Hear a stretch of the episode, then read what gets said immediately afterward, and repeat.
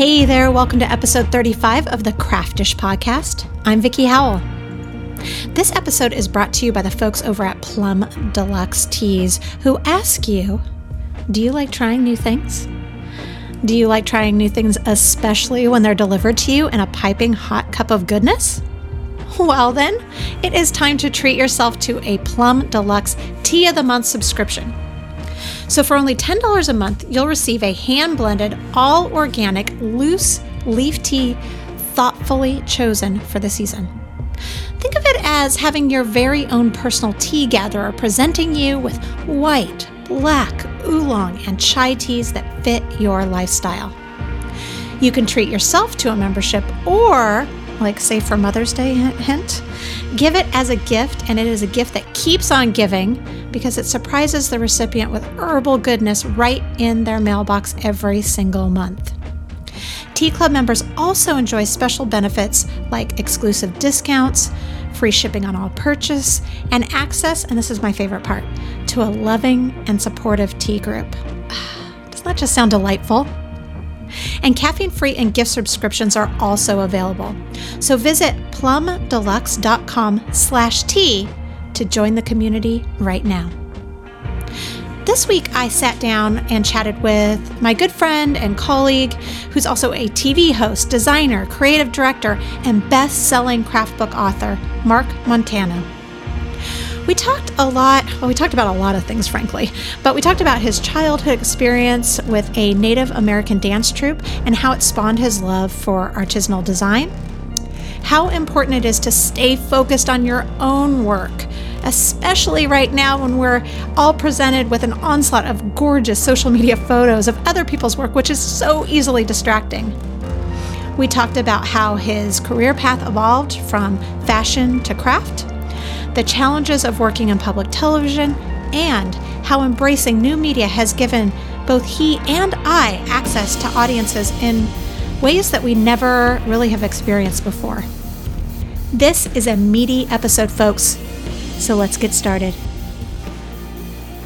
Mark Montano, thank you so much for coming on Craftish. I wanted to open with a quote from actually actually a book I wrote, but it's a book of interviews called Craft Corps, and um, it was about eight years ago. This came out, but there's something. Let me read the quote, and then and then I'll go on from there. This was in relation. I was asking if you credited anyone for opening the professional crafty doors for you, and here's what you said opening the, the professional crafty doors um, i think that those doors are ones that you have to open yourself i don't think anybody says Come on into our crafty club. You're welcome. You do your work, and if it's good, and if you put yourself out there, you become more recognized by people. I don't want to say the word accepted because that's not why I do anything. I don't care about being accepted. I care about having a crafty, creative life.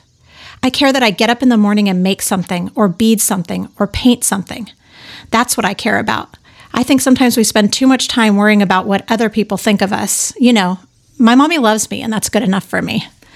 I love that quote. And I wanted to talk to you about how do you still, is this still very much your ethos? And, and has it become harder to not care about what other people think or what other people are doing now that we are in the days of everyone doing that via Instagram and Pinterest and social media? There's all these like gorgeous sort of images assaulting us at every moment. Wow. Well, I can say this. And first of all, thank you for having me on this uh, podcast. Um, you know, I adore you and I do anything for you. So I'm really glad that you asked me. Thank you, love. Let's go to this question. This this quote. That is how I live my life. It's how I've always lived my life. Uh, I really try not to care what other people think about me because I think it can really pull us down if we start comparing ourselves to other people. Uh, you know, recently we've seen a lot of people on Instagram sort of coming out, if you will, saying like, "Hey, this is what I look like with eczema," and the the pictures that I show you are only of me looking absolutely beautiful at my thinnest and most gorgeous. And then other people saying, hey, this isn't what it's like. You know, this yeah. beautiful picture behind the scenes, it's something else. So I think social media and what we're seeing on the internet can really give us the wrong impression You know, we all have these very complicated lives. We're all busy. We all have people that we love and people that we care about and worries and, you know, financial burdens. And we don't see that, I think, when we look at a beautiful picture on the internet and start comparing ourselves to other people. But we have to realize that behind all of that, you know, is a human being. And it just doesn't pay to compare yourself to to those things. Do you wonder, though? I mean, uh, from a psychological perspective, that's super healthy. But from a business perspective, do you take a different stance knowing that companies are absolutely judging a book by its cover? Well, I I feel like we have to be we have to present a body of work. More that it's more than just one project or one thing. Um, it's about it's about how we've sort of lived our creative lives and how we've presented ourselves and how we've shown that we've grown over the years that people get attached to. Uh, it's not just one thing. Uh, we're always changing. Things are always, you know, mixing up and turning over and being flipped upside down. If you stay true to yourself and stay on your path, um, stick to your, you know, the work that you're doing, um, push yourself to be better, you will be recognized for that. I really do believe that. Uh, and, and that's the only thing I really have to say on on that. I it's so hard. There's so many amazing people out there, um, but we're only seeing a, a, little slice of them. Conversely, um, from you know feeling like people don't open the crafty doors necessarily for you do you as now an industry leader um, you've been in this industry for over a decade but really much longer if we count fashion and we'll, we'll talk about that journey in a second. Now that you are where you are do you feel any sort sense of responsibility to actually open doors for the next up and comers anyone who emails me or asks for advice, I try to get back to. Um, it takes a lot of time to get back to everyone, get to, to answer every question, but I really do try. And especially for people who are wanting to sort of do the things that I do. But I'm very honest. I say this is hard work. It's about being consistent. It's about consistently putting out um, content and, and doing it as well as you can possibly do it. Uh, it's it's not easy, but but it can be done. So I try to be encouraging to people. I can't open any doors for them. I can't say, "Hey, you know, I can do this for you." All I can do is say, "I think it's great that you want to do this. I'm behind you like if you have something that you want to promote that works with what I do, let me help you. I'll, I'll you know, post a picture or mention you. Um, that's about what I can do for people. But I encourage everyone. If if this is what you want to do, then go for it. My mom used to tell me um, when I was growing up. Uh, I said, I, you know, I want to be a fashion designer when I grow up, and I grew up in a very small sort of backward town. This was not something people did not leave this town and go where to did, New York. Where did City. you grow up? I don't think I knew. I grew up in La Junta, Colorado. Oh, yeah. How's I'm from Colorado too. Oh, Broomfield. Well, oh well, there you go. So you might know La Junta. It's pretty tiny. It's very tiny. Yes. And my mom would say, "Well, there are fashion designers in the world, so if you want to be a fashion designer, I guess that's an option for you, isn't it?" You know what? That's a great. there it is, practical and yet really supportive. And you know what I lo- what I love yeah. about that and how that coincides with what you were saying is that perhaps what that suggests is that instead of opening doors for people, you really promote helping opening helping to open their minds towards the possibilities and their and their own capability of bringing those possibilities into fruition. Yes, encourage encouragement. I try to be as encouraging as I possibly can. I know that you know everyone has has you know things they aspire to. They have dreams. They have things they've always wanted to do. You can't do those things unless you get off your tush and start doing them. And so, hopefully, I can give somebody a little kick in the pants. Your, I was just on your website today, And I've noticed over the past few years how how much you've really refined it, and you have such a clear branding now. That's such a that's such a you know corporate word to give uh, to use with an artist, but both your YouTube page, you know, and your uh, your actual website are really cohesive. Everything looks as if it belongs with each other, and yet you're making you're working on sort of, you know, with similar mediums but a lot of different products. How how did you refine that? How did you come into your own sort of crafty identity? That took a long time. Uh, it it wasn't my focus. I wasn't really um, about how I presented on the internet. I've always been sort of anti-internet, even though it's such an integral part of how we work now. It is pretty much the only part of how yeah. we work. But I always fought it. For me, it was always about the work. It was always about the creativity. It was always about getting up and being able to do something creative. And then we had this sort of added element like, oh, well, you can do something creative, but you also have to take a beautiful picture of it and you have to post mm-hmm. it on mm-hmm. Instagram and on Facebook and yeah. you have to make a video for it for YouTube and then you have to make a smaller video for Facebook, et cetera, et cetera, on and on and on and on. And I just started working on ways that would make that easier that would make that process streamlined. And the only way to do it was to come up with a brand with, with was you know to put it under the umbrella of one thing which was make your mark and then work from there. And and i just branded everything with the same logo and things started sort of coming together I mean, you having that name, I have to tell you, there have been many times where I've shake, shaken my fist, Montano, because of course, make your mark. I was like, Vickie, like, you know, like what? It, oh, like it's just so perfect. It was absolutely meant to be. It works so perfectly for who you are and what you do. Yeah, I, I feel I feel lucky that it's uh, it's out there.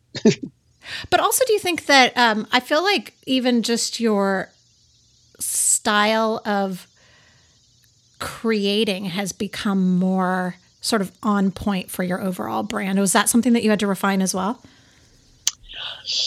It is. And I will tell you, this is where sort of paying attention to what people responded to helped me sort of refine how I created at the same time, especially since now I work for these companies and I'm trying to get them as much attention as possible. So for me, it's about you know, it, for me, it's about color. You'll notice that I am I'm not afraid of color. Give me as much color as you can, and I will take it all, and I will do something with it. Um, so I know that when people are on the internet during the day, you know, they might see, oh, here's a picture of a gray sofa. Not so excited. Then they see a Mark Montano project, which has a hundred different colors in it and it might wake them up a little bit. It might say, oh, what's going on here? It may not be their style. They may say to themselves, you know, I would do that project, but I would maybe only use, you know, green and pink, not green, pink, orange, yellow, blue, right. magenta, olive, black, white, etc., etc., etc. But I got their attention and I got them to look at it. And so, in a way, it's actually given me permission to use more color, to be more um, daring in the product projects I create, uh, and to be a little bit more, yeah, to be more fearless.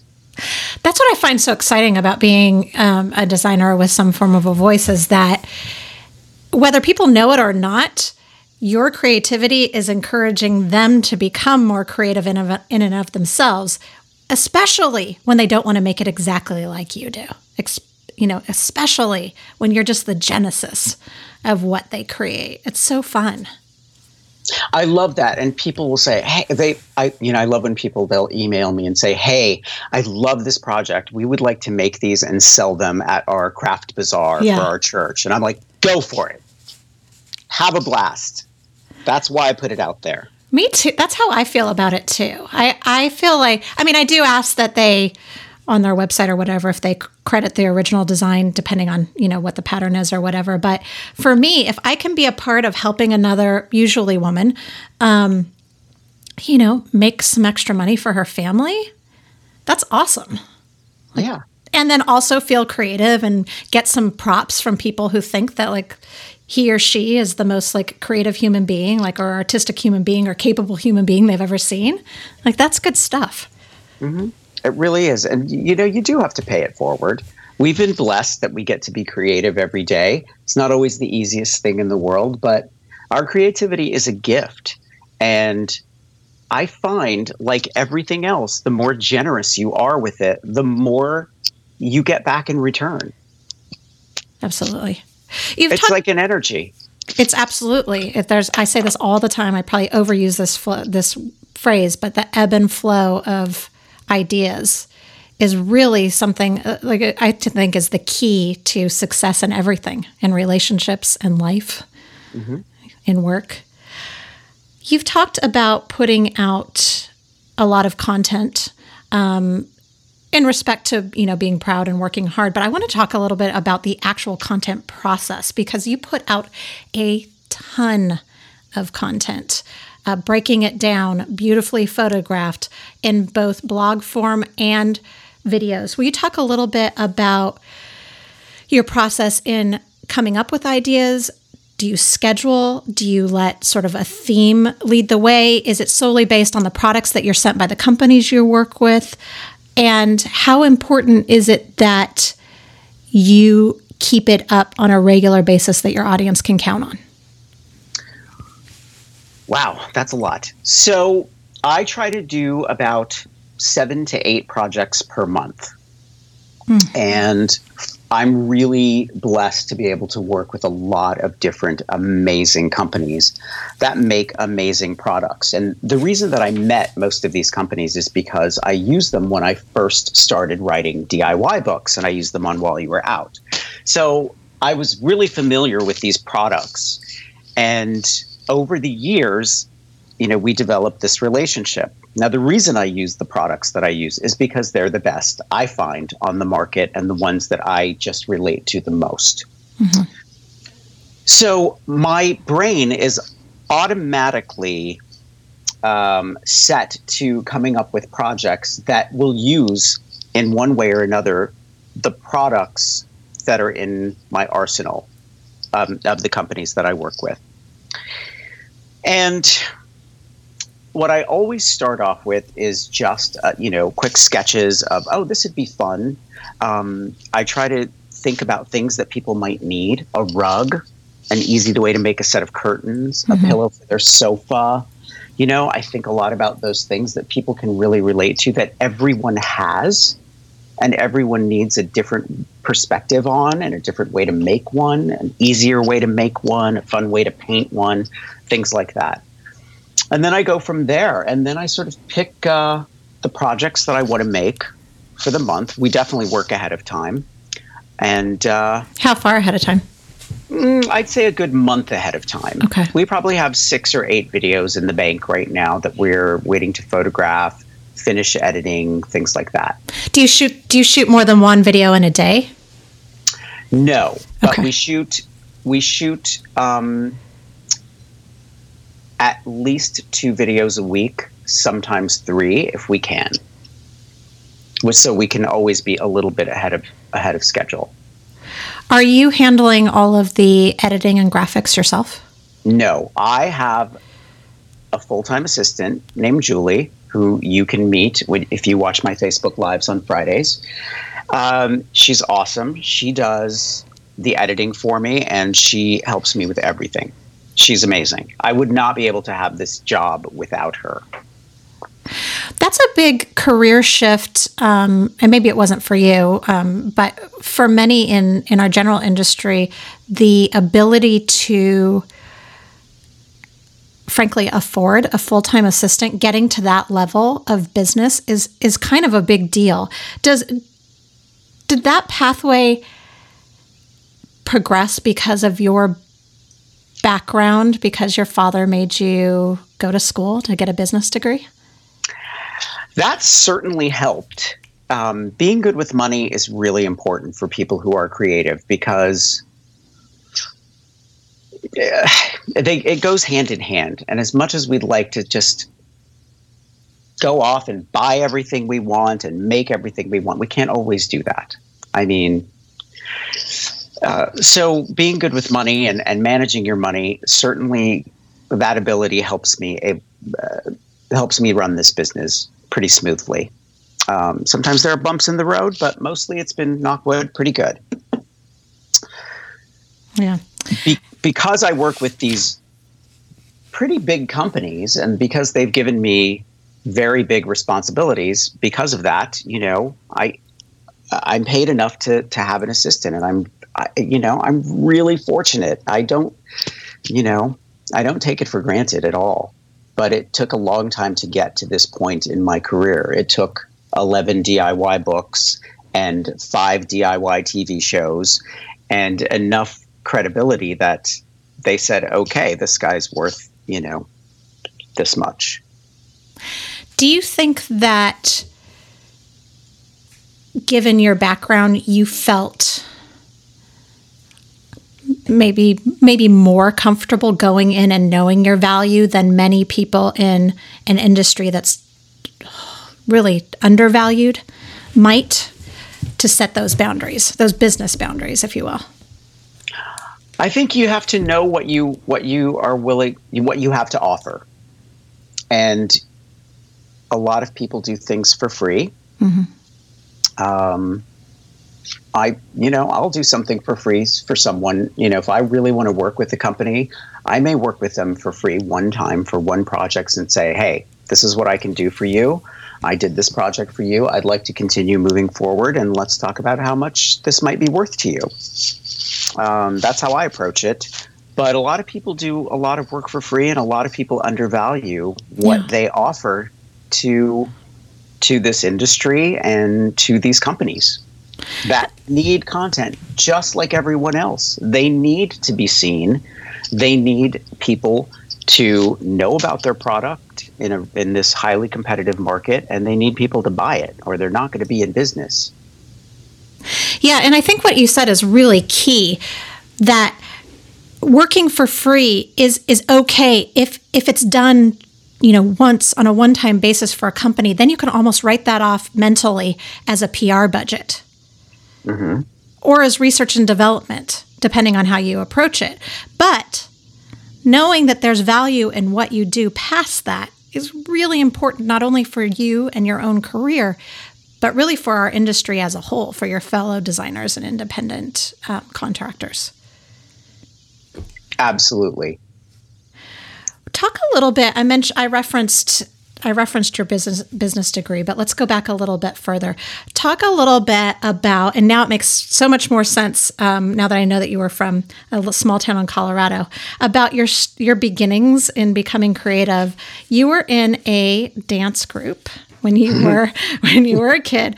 I'm going to pronounce this probably wrong. Kosher Indian dancers? Koshare. Koshare. Of course, that sounds much more accurate. Koshare Indian dancers. And that and you really credit that, well, also that you have a bajillion family members who are creative, but you really credit that as sort of like the beginnings of your love for beading and color and design.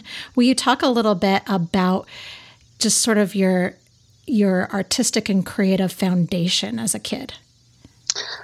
Well, it's it started pretty pretty early on. Like most of us, we had creative family members who encouraged that. But in sixth grade, you were allowed to join this club in my very small town called the Koshare Indian Dancers, and they taught you traditional Sioux, Kiowa, and Navajo songs, beating, costume making, um, and dances and you would perform those dances twice a year in the winter and summer ceremonials. And you would perform them with all the costumes that you had made yourself under the guidance of then Buck Burshears, the man who started the Koshares and this particular little Kiva Museum in my hometown, and this other artist um, in residence named Michael Bear, who was really fantastic. And they taught us how to do traditional peyote beadwork, how to make bustles, um, Sioux and Kiowa feather headdresses, loom work, everything that leather work, everything that you needed to, to do to to know to make these traditional costumes so that you could participate in these dances. And that education is what really uh,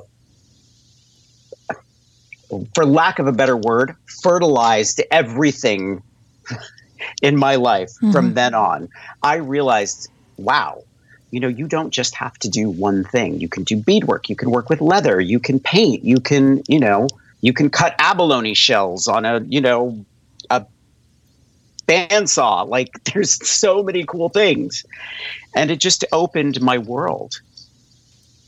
And that's how I started. That's how it started. And so, cut to a, I guess a couple years later, if I'm doing the math correctly, you are about 14 and you've decided fashion, like that's your gig. It was it was nuts. So there was this uh, transsexual man who worked at the 7-Eleven in our hometown. His name was Carlos, and I loved him. He was just I just thought he was the coolest thing ever. I mean, just the coolest. And every month he would save the only copy of Vogue and GQ magazine under the counter for me for when I would come in with my allowance. And he he was just he'd be like, I have your magazines. And I would just pour over these magazines starting from a very young age. Uh, my mom was super into fashion too and we would just you know look at all the pictures and look at pictures of new york and paris. And and that's when i decided i am going to move to new york and become a fashion designer. And i don't know how it popped in my head. I just thought that's what i want to do. And and from that moment on not a day went by that i did not plan and calculate a way to get to new york to pursue that career at that point, are you designing your own clothes? Are you designing clothes for friends? I mean, what did my you wear mom. to prom? So, I, my mom said, "Hey, look at this top. I think you could make this top." This was in a in like a Vogue magazine. It was just a little camisole top. She's like, "Let's go buy the fabric, and you can make it for me." so, see what she I see did. what she did there. yeah, she did, and I did. I started making her like little camisole tops, and then you know I would you know hem pants for my brothers, and I was really into sewing, and I really really loved it. By the time my senior year came around, I actually made my own tuxedo. Uh, did you really? Yeah, I did. I love bottom. that. I didn't even know that when I asked you the prom question. Wow, that's that's not easy. Like piping and everything.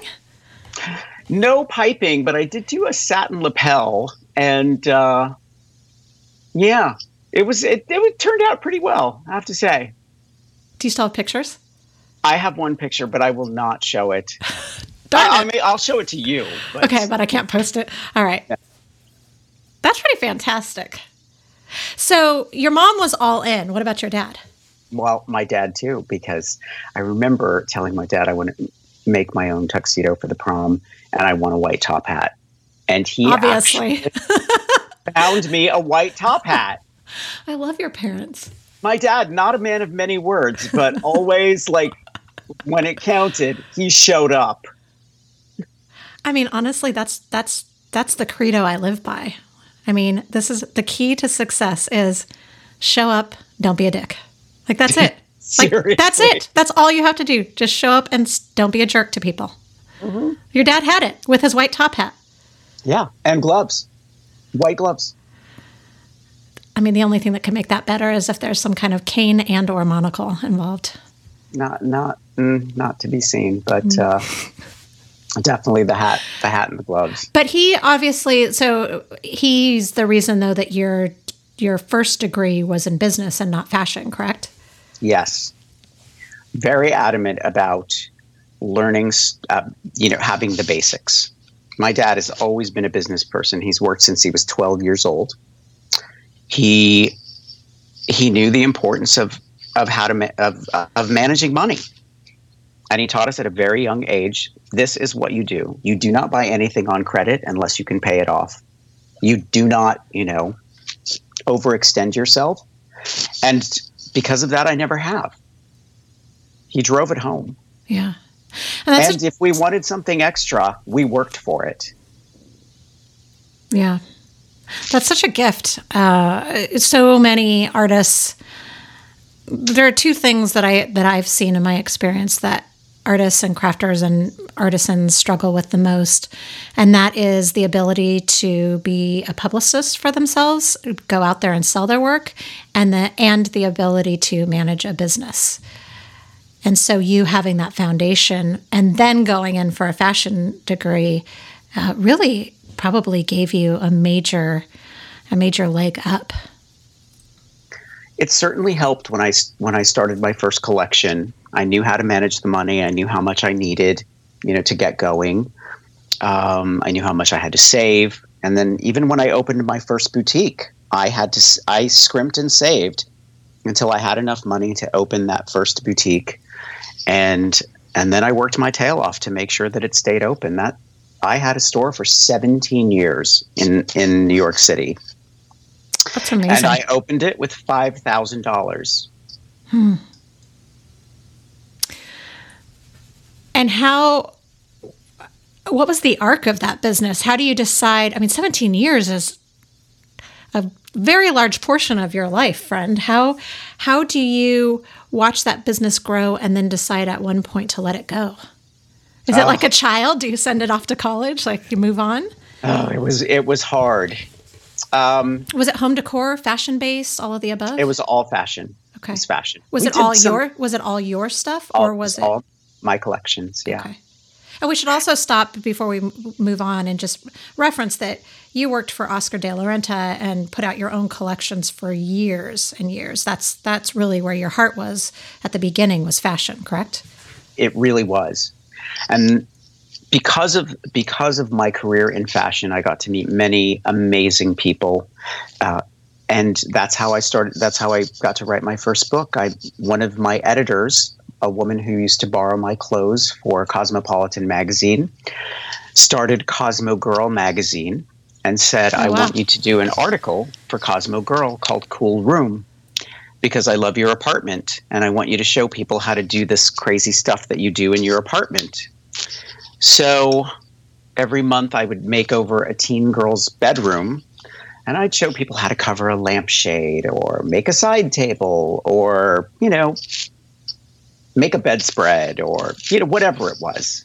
Like teen girls basically. You know yeah. what what i what i am at heart. So, a teen girl? basically. And that article which i wrote for 10 years um, after the second year i turned it into my first book which is super sweet the ultimate guide to uh, the Ultimate Girl's Guide to Bedroom Make. Oh God, I can't even remember the name of it. It's been so long. the Ultimate Teen Bedroom Makeover Guide. I don't know, something like that. Super sweet. S U I T E.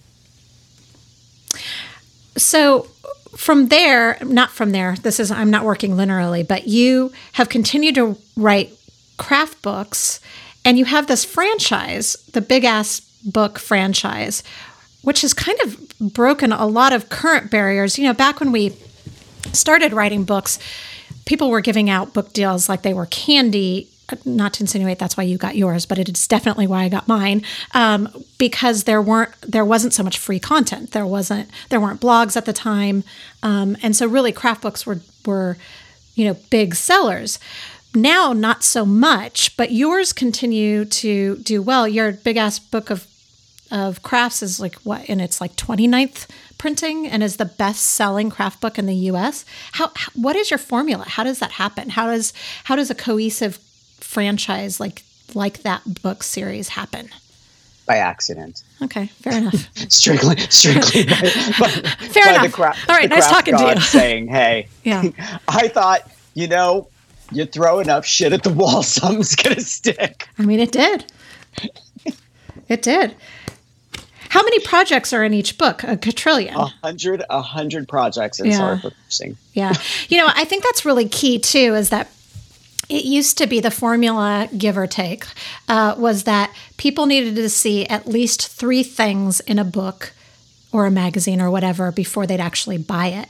And now, this is just conjecture on my point. I I believe that it has to be like a minimum of 10 for people to physically pick up and buy a book because there's so many other options, both for free and digitally. For in- so there's there's that instant grat- instant gratification, or what my friend likes to call intgrat. Um, that it's you really you have to go the extra mile or ten miles for uh, for a book to really do well. Has has that been your experience as you've? Because how many books are in the series now? One, two, three, three, four. Uh, four. Let's see. There's Big jewelry. ass one and two. Oh, big one ass and bling, two. Big ass home decor. So four. Okay. So for a book to get not not only reprinted 29 times, but for for companies to get behind continuing, and it's it's a solid. Stewart Tabori and Chang put out beautiful books, and they're a solid publisher.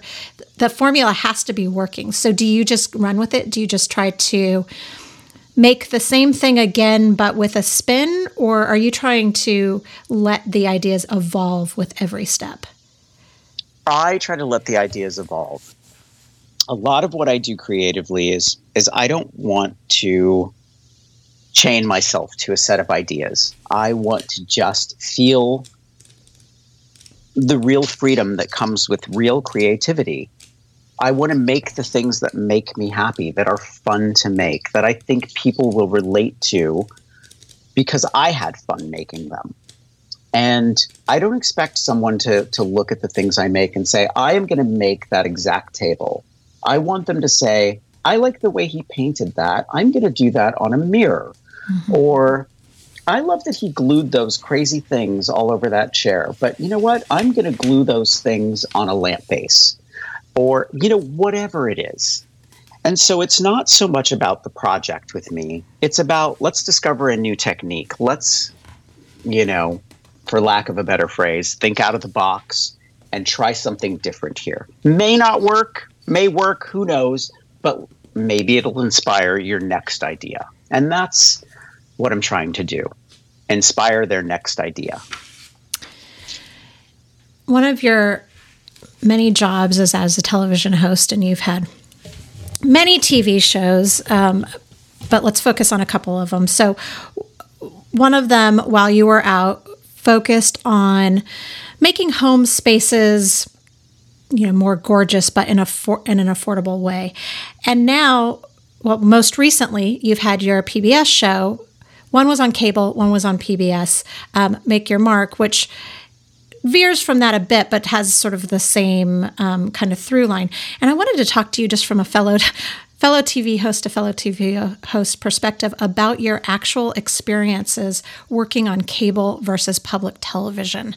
Can you talk about the parallels or contrasts of working on those two? It seems what seems like the same medium, but are very different beasts.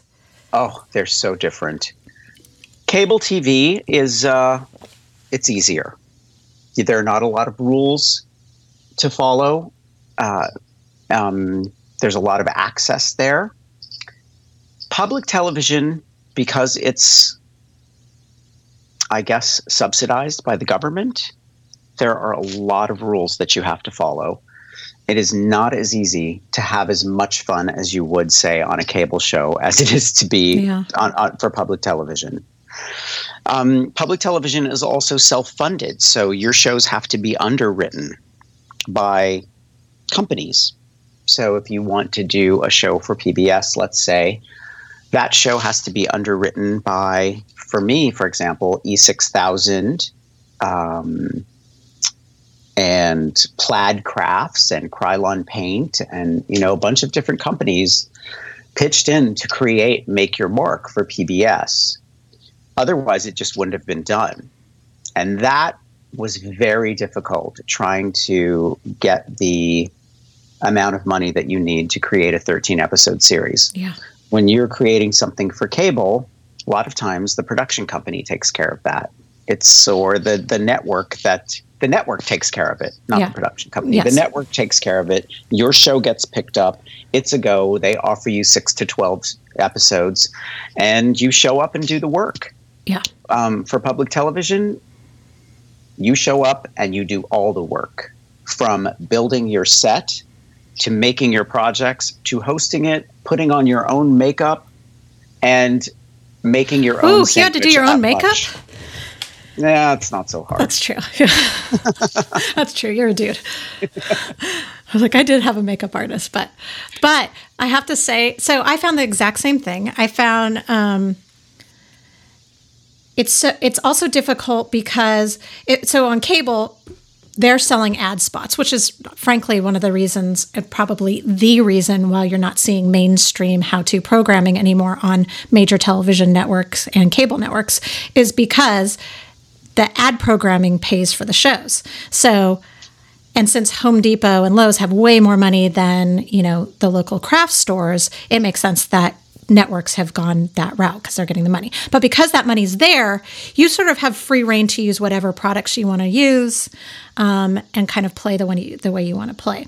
For public television, because as you said, you have certain companies underwrite it, for you that may not have made a big enough difference because you were also the spokesperson for these these companies or or you had a role with them in, in some respect but i found it really challenging because we could only use certain items or brands and so other company because you're also depending on other people to promote it for you companies in which you could not use their products were less were less likely to help you spread the love on social mm-hmm. medias, which was really hard. And I also found that there's such an archaic model for public television because you know I want everything about public television is something that I want to embrace. You know, I I love the idea of it. But I found it so antiquated in its execution that it almost shoots itself in, the, in its own foot because it has not embraced the things that make media strong now. It uh, has not, and it it was, and I will just say this with you because we're friends, was probably the most difficult thing I've ever done in my life, and I'm still not recovered. I can honestly say that it was so hard, and I've done, I don't know, six t- different television shows at this point. This one really almost put me six feet under. Well, what I found difficult about it, and, and I guess this would be the same even if you were, you know, if you were syndicated in any way on a regular, you know, on a regular network, it, it would probably arguably be just as hard. But what I found difficult was now we're in this day and age, as we've been talking about, of social media, where you just put a hashtag on it or you, you know, promote it through Instagram with a pretty image. But if it's not airing in all cities, A, and then it's definitely not airing at the same time or even the same day or even with the same frequency. That means that the only way for that to work is that you have to have it a, like your website has to be on point. Your hashtags have to be on point. Everything has to be absolutely cohesive. And if you're not doing that all all yourself or if you don't it like there's there's no way there's no model for success. No, there isn't. The great thing about public television is if they do like your show, they will air it forever. Forever. Forever. And- yeah. I mean, every day I I get somebody like your show just started airing in my uh, Yeah. my area. Thank God, I've been looking for it forever. Every single day that happens. So I know that it recently just started airing again, and it probably got picked up in 50 new markets. Yeah. Well, the challenge, and I don't know if this this is probably less of a challenge for your medium. The challenge that that has presented for for um, I did three seasons of a show that already existed, so that has its own major challenges because people are in a groove, and when you change that groove, it's not always happy. But the challenge for me was um, that now that it's no longer in production, it hasn't been for a year or two, but has started airing, like you say, for my particular medium, people need actual patterns, so direct instructions. And and it's so I'm giving this URL that doesn't really even exist anymore because the publisher that was the producer behind it has moved on, you know, Yeah. to green. Um, so then you're creating, but your name is still a part of it. You're create people get a little angry, but it's out of but so there's it's it's a tough situation to be in. So um, I, I just I want public television to catch up because I just I really believe in it. I believe in public programming in general. I think there's so much strength in it, and I love the egalitarian ethos behind it. But uh, right now, as of the time of recording of this show, it has it hasn't. It just hasn't. No, it's um, it's antiquated, and it. I don't know if it will catch up. I think everything else has moved at the speed of sound. Well, I think you And hit the nail on the head. So much content, so much content out there. It's it's really hard for it to compete with all of these channels that are hmm. out there. God, there's so many.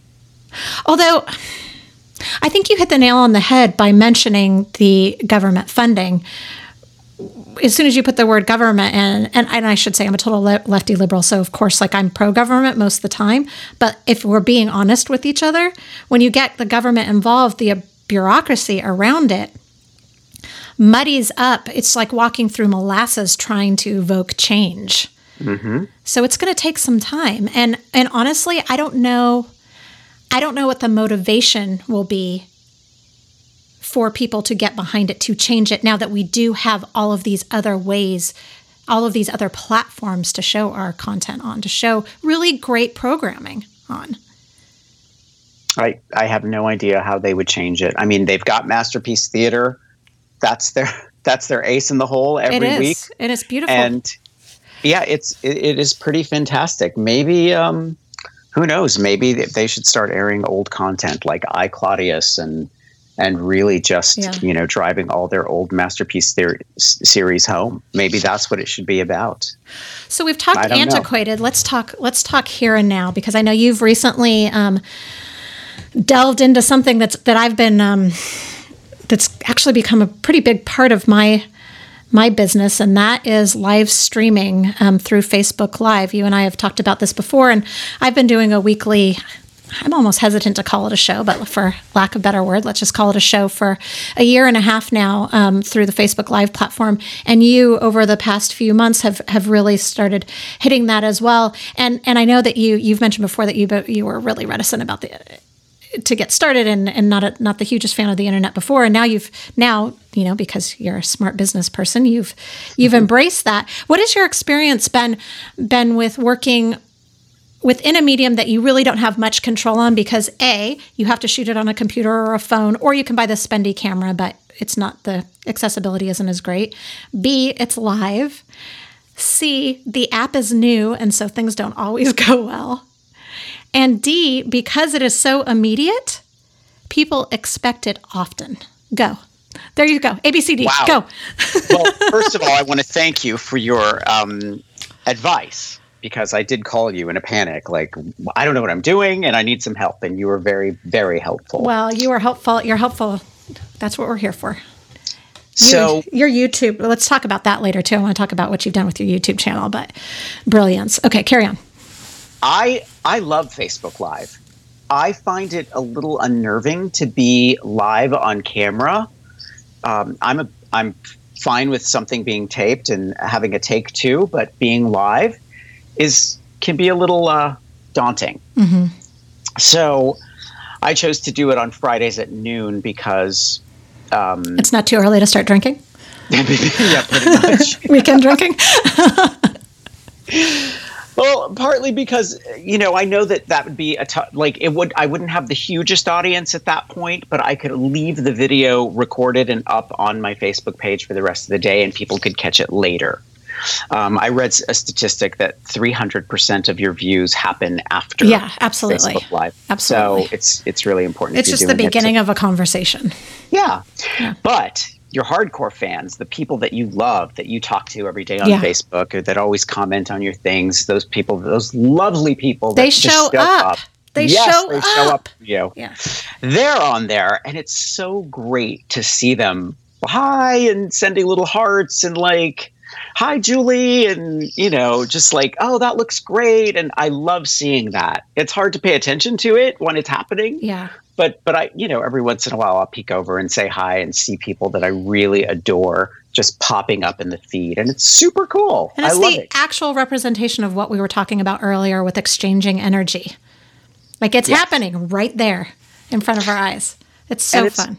yeah and i think it's important i also think it's really important to to show your most authentic self to the people Yeah. that you communicate with because they get to see you in your environment not just these pretty pictures that you're posting on facebook every day they get to see you hanging out at your desk you know with a bunch of crap around saying, Hey, look what I got this in the mail and I'm excited to work with this product. And these are the things I've been working on this week. And I love sharing that with people. Gives them a little taste of what's coming up and who I'm working with. And I I really believe that it also is a great tool for cultivating community because people feel like they're a part of something and they don't they feel that way but they are actually a part of something they're a part of you know that little that little boost that you get from having that interaction from people who are fully engaged in what you're doing then sort of imbibes more creativity and it's just sort of a, a, a cyclical experience Yep. Agree 100%. Before we wrap up, I wanted I wanted to go back to YouTube because that is definitely not a um, a code that I have cracked yet. You are one of the few people um, within our little niche of being craft based TV hosts or or video hosts who you must have been working on YouTube related stuff that was not for solely for another company simultaneously while doing television because you recently got one of the like coveted 100,000 follower plaques from YouTube. You're now as as of the time of recording this over 122,000. I have I have had a hard time with that in particular. Did you did you have the foresight back when you were get you know when cable TV was more of a part of your business to also be trying out what have, which would have, would have been then a new medium or is this something that you just hit hard and you just like you made it happen after the fact Yeah, I was not a fan of YouTube. I was not. you weren't a fan I- of anything I with know. screens I, yeah, I know. But I, Rob and Corinne, who started Threadbanger, were at my them. house one they're night. so great dinner. yeah and they said, Mark, you need to just, you just need to go on YouTube. You just need to start making videos. And just as a side note for people who may not know, Rob and Corinne are behind Threadbanger. Check out Threadbanger on YouTube. It's they've got a hundred quadrillion followers, um, and they were they really did pioneer YouTube craft programming, I believe. They were one of the first YouTubers, actually. Yeah. And I believe YouTube actually owns the Threadbanger brand. It's part of it's part of YouTube. So, um, yeah, they just said you just need to just bite the bullet and start making YouTube videos, and I did. Um, but I did not want to because it's hard. I want a shirt that says that. I did not want to because it's hard. and I did not know what the heck I was doing, but I did it, and and I I did it, and I hit it hard. I really did. I just I just went for it Yeah. and started creating a video every week, and I have not stopped. And and for the past maybe three years, I've been doing, or four years, I've been two, doing making two videos a week, and. Uh, so it takes that. It takes time and it takes consistency. it is the only thing that I do all day, every day. Wow. and then everything trickles down from that from that YouTube video from that particular piece of content we create all the content that goes into everything else that we do it starts with a video Interesting. So you so it all trickles down from there and then you create all of your content around it. That's a really good tip, friend. So you a lot of people know obviously people know that you can become a TV host. They know that you can become a designer. Um, I, I talk frequently on this podcast about how when we were kids, there weren't, you know, yarn companies and paint companies at at the local, you know, um, college fairs. So there are a lot of these other careers that are creative careers that people don't know about. So before we finish, I wanted to just mention a couple other things that you do that people may not know really what they are, and maybe you can sort of shed some light. So you work with many companies, but you work with two companies very closely, if I'm if I'm correct, um, but in two different roles. So for E6000 or the company that owns E6000, you're the creative director. And for Americana, who does deco art, you're a creative consultant. Can you share a little bit about what those two roles are, how they're alike, and how they might be different? Well, they are very like they are alike and they are different. So for E6000, which is made by Eclectic Products, we talk about how we, as a creative director, we direct how um, the product will be marketed to the public. The kind of projects that will be, we talk about the kind of projects we want to show. We talk about the kind of advertising um, we want to uh, to put together. Um, we work with ad buy teams. It's it's a little bit more on the marketing side, but I still create content for them using their products for DecoArt as a creative consultant, basically I just create content with them and help them promote whatever it is that they are um, launching next. Okay. That sounds like the same thing, but it's not. it's so. For example, for as a, as a as a creative consultant for DecoArt, for example, they said, "Hey, we have a new outdoor paint we're launching soon. Um, we need to come up with some fun ideas on how you can help spread the word about this. And I say, well, I want to do a porch makeover. I want to do a video about, you know, uh, creating a backyard setting. I want to, you know, paint my front door. I want to paint my gate, whatever it is. We come up with tons of different ideas um, for content. And then I create videos that they can use to sell that product and present it to people in a way that they can in ways that they can use it. Um, it's a little bit more technical on the e6000 side. Right. Right. It sounds like one is more an overall arching business plan and one is truly just you know making things to uh, promote an infrastructure that already exists. Yes. Thank you for clarifying that for me Well, I want to end with just um, a little sort of excerpt from your book, Big Ass Book of Home Decor. Just a little inspirational thing. Um, your gig, as with mine, is just to get people creative, and it doesn't have to be hard and it doesn't have to be perfect. And you say that perfection is overrated. That's your motto. You say, I don't want to be perfect, and I don't expect anything I make or do to be perfect. Embrace your creativity and don't be afraid to be perfectly imperfect. I love that. Thanks. Thank That's you. That's true. Thank you, friend, for being here. I really appreciate it. Oh, it's my pleasure. So happy to do it.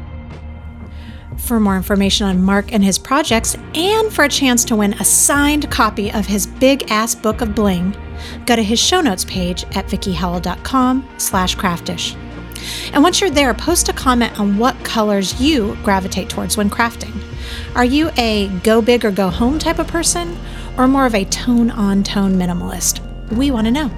And all commenters will be entered to win. You just need to make sure to comment by March 8th at 10 p.m. Central Time. Thanks again to our sponsor, Plum Deluxe Teas. Be sure to check out plumdeluxe.com slash tea to enter the world of frankly delightful teas, along with the community that surrounds them. Craftish is a Campbell production. It is produced in Austin, Texas by me and mixed and edited by Dave Campbell. Music is provided by Explosions in the Sky. Thank you so much, as always, for listening to the Craftish podcast. Uh, I really love that we can spend this time together. And if you're digging it, either this episode or the entire season, maybe please share it with a friend. Word of mouth means everything in the podcast world. And if you get a moment to go into iTunes and just click on those star reviews, we really appreciate it. On the next episode of Craftish, we will talk with designer Yarn Thing podcast host and Red Heart spokesperson Marly Bird That episode will go live next Thursday. Until then, as always, just make sure to take a few moments for yourself to feed your own creativity. Breathe in, craft out.